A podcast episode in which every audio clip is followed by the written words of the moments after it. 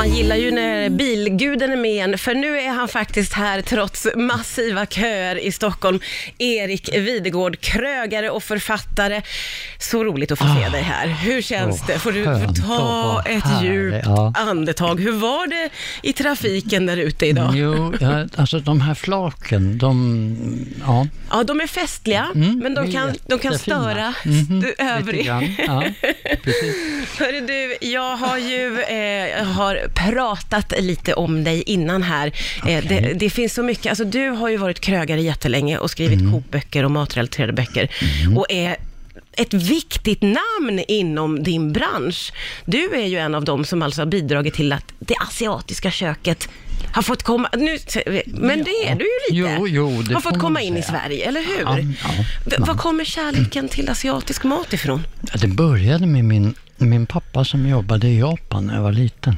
Eh, Jag var inte med honom där då, men eh, han tog ju med sig de här konstiga sakerna hem. Vad var det då han tog med? Nej, men det var små skålar och det här att äta med pinnar och nudlar hade han med sig någon gång. Och, Ja. ja. Nej, men det var häftigt. Ja, och där, där öppnades liksom hjärtat för de Ja. smakerna då. Ja, men då var jag sex år, så att det tog ju några år till innan Ja. jag väl började. Men Ja. det fanns någonting där från början. Och på vilket sätt förde du in det asiatiska i det svenska köket? Jag tror att det började nog med East, en restaurang här i Stockholm, nere på Stureplan, eh, som jag blev ombedd att göra om. Det låg en krog där tidigare som hette Brända tomten. Och den gick inte så bra, så blev jag ombedd att göra om den. Så då tog jag kontakt tillsammans med två andra vänner, tog jag kontakt med en kille som heter Peter Lindgren som hade en, i en liten källare på um, Sankt Eriksterrassen på Kungsholmen hade han en liten restaurang som hette East. Och då tänkte vi, ja men du ska ju flytta till Stureplan. Ja. Ja okej, sa han. och så gjorde vi det 91. ja. Och det gick, var ju väldigt lyckosamt, Mm, the- får man ju säga the då. rest is history. The rest Ja, is history. Ja. Hur känns det att vara en del av mathistorien på det sättet? Jag, jag har ju väldigt svårt att se det själv. Jag ser mig själv lite som ett blåbär fortfarande. Gör du? Ja. För jag tänker att det är så många som ser upp så till dig inom din bransch och, och vi är så många som vet vad du har gjort. Och, Mm, men jag har, jag har svårt att, att se det själv. Ja, ja det, kanske är, man, det kanske är skönt att inte se på sig som någon slags Guru. guru. Nej, precis. Och eh, jag fascineras av att du har liksom haft ett finger med i spelet på många stora krogar. Alltså, och under 90-talet när det var, då, krogen som du nämnde, East var ju ett väldigt, väldigt hippt häng då. Jo. Eh, hur kommer det sig att du har sån näsa för vad som funkar?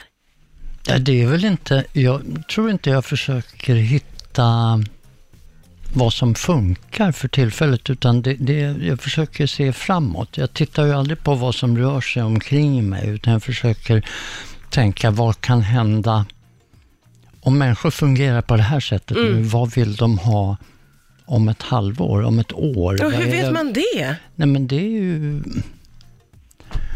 Ja, man bestämmer sig helt enkelt för vad det ska vara för någonting. Ja. Och sen får det ju inte vara för långt ifrån verkligheten. Men jag menar, om jag tycker nu att nästa, i, i höst till exempel, då ska folk äta hotpot.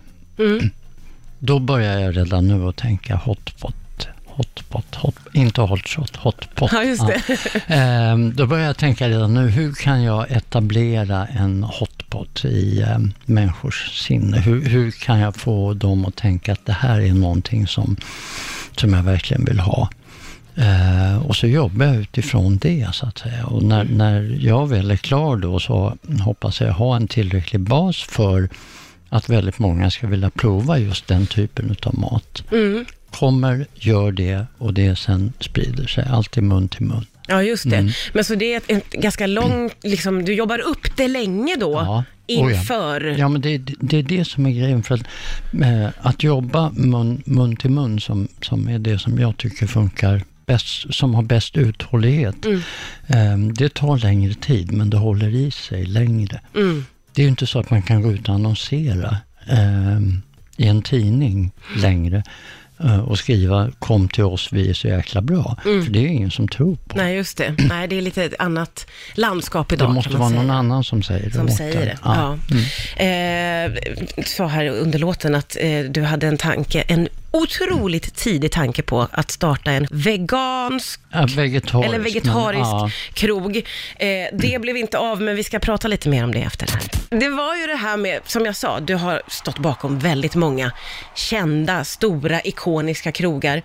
Eh, men så har du haft idéer som har varit eh, lite för tidiga då, eller har det varit före din tid, skulle du säga? ja, ibland så blir det väl att, att hjärnan springer iväg lite grann. Ja, med en, kan- sådär, drar kan- ut den på konstiga vägar. Ja, kan man få ett exempel Mm. på en sån? Ja, det var väl 93 tror jag. Då hade jag haft eh, gästspel av en stor engelsk eh, kock som heter Marco Pierre White. Som alla i kocksvängen känner till. Han är lite så här, ikonisk, elak. Oj. Ja. Eh, ja, men det var, um, om man tittar på, um, vad heter de? Kockdjävulen. Ja, ja, Hell's Kitchen och- ja, Gordon Ramsay. Gordon ja. Ramsay var ju elev till Marco Pierre White. Så att Okej. han har ju lärt sig allt. Så det var där han fick dig ifrån? Marco, ja. Okej. Så jag hade honom på gästspel och sen efter det tänkte jag, jag, måste göra, jag vill göra någonting som sticker ut lite mer än någonting annat. Så då Ja. tänkte jag, och sen gillar jag att laga vegetarisk mat.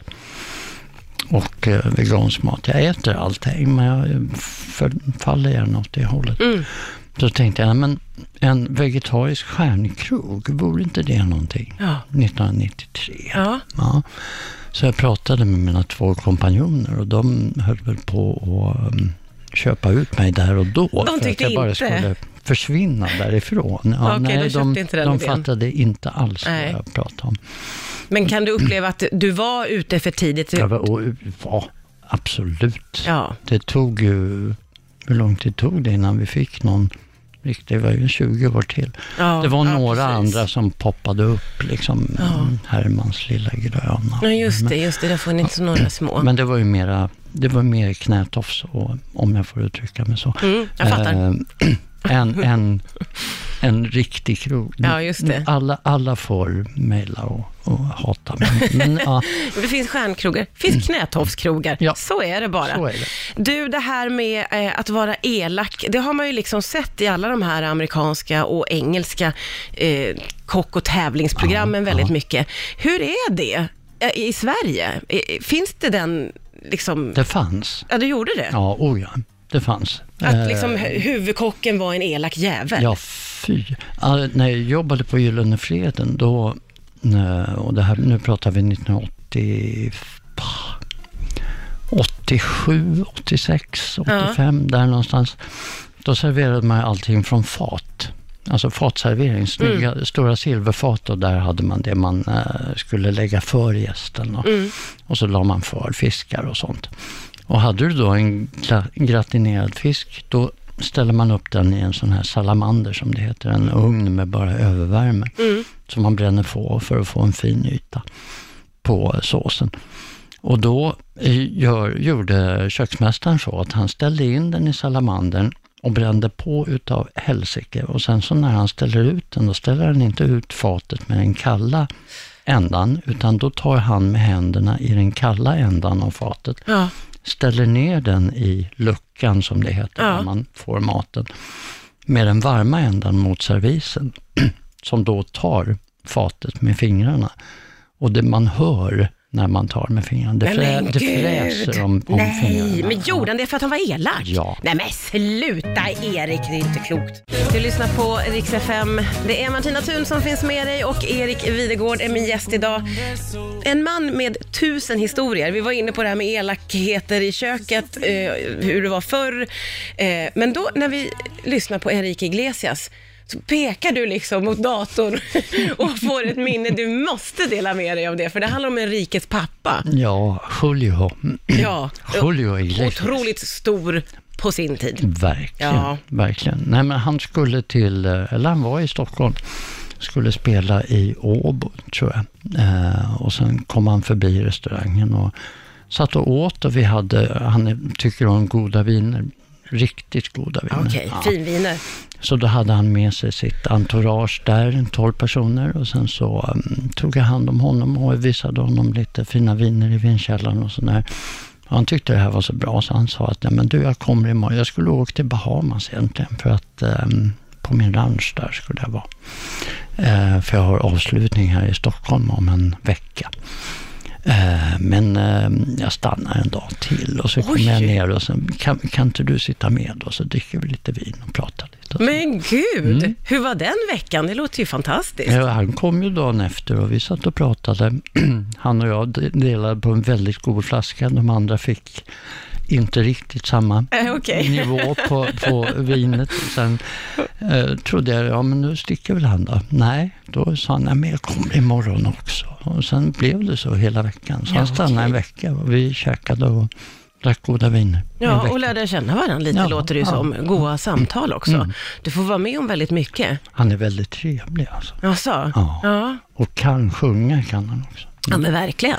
Det får man ju ändå säga. Mm. Jag var på avslutningskonserten och stod tillsammans med eh, 5000 latinos i Asså? Globen där och nej, det var skitkul. Ja, men gud vad roligt. Vilka grejer du får vara med om. vad ska du få för sommar nu då? Ska du få ligga i en hängmatta och gona dig eller? Om det vore så väl. Jag, jag får göra det näst bästa. Jag får vara på min innergård som jag har eh, inrett här på morgonen idag faktiskt. Ah, ja just det. eh, Mitt, mitt i stan, mitt på Stureplan på en innergård där så har jag byggt en ja, uteservering. Ja. Och där tänkte jag vara i sommar. Ja, nu ska du fixa till den och sen ska du hänga där hela sommaren. Ja, Det jag. låter ju fantastiskt. Jag är så himla glad att du tog dig tid och att du dök upp i jädra Ja. bilköer och flak där ute. Men Satan. så roligt att få hänga med dig, Erik Videgård. Tack, Tack. snälla för att du kom. Tack.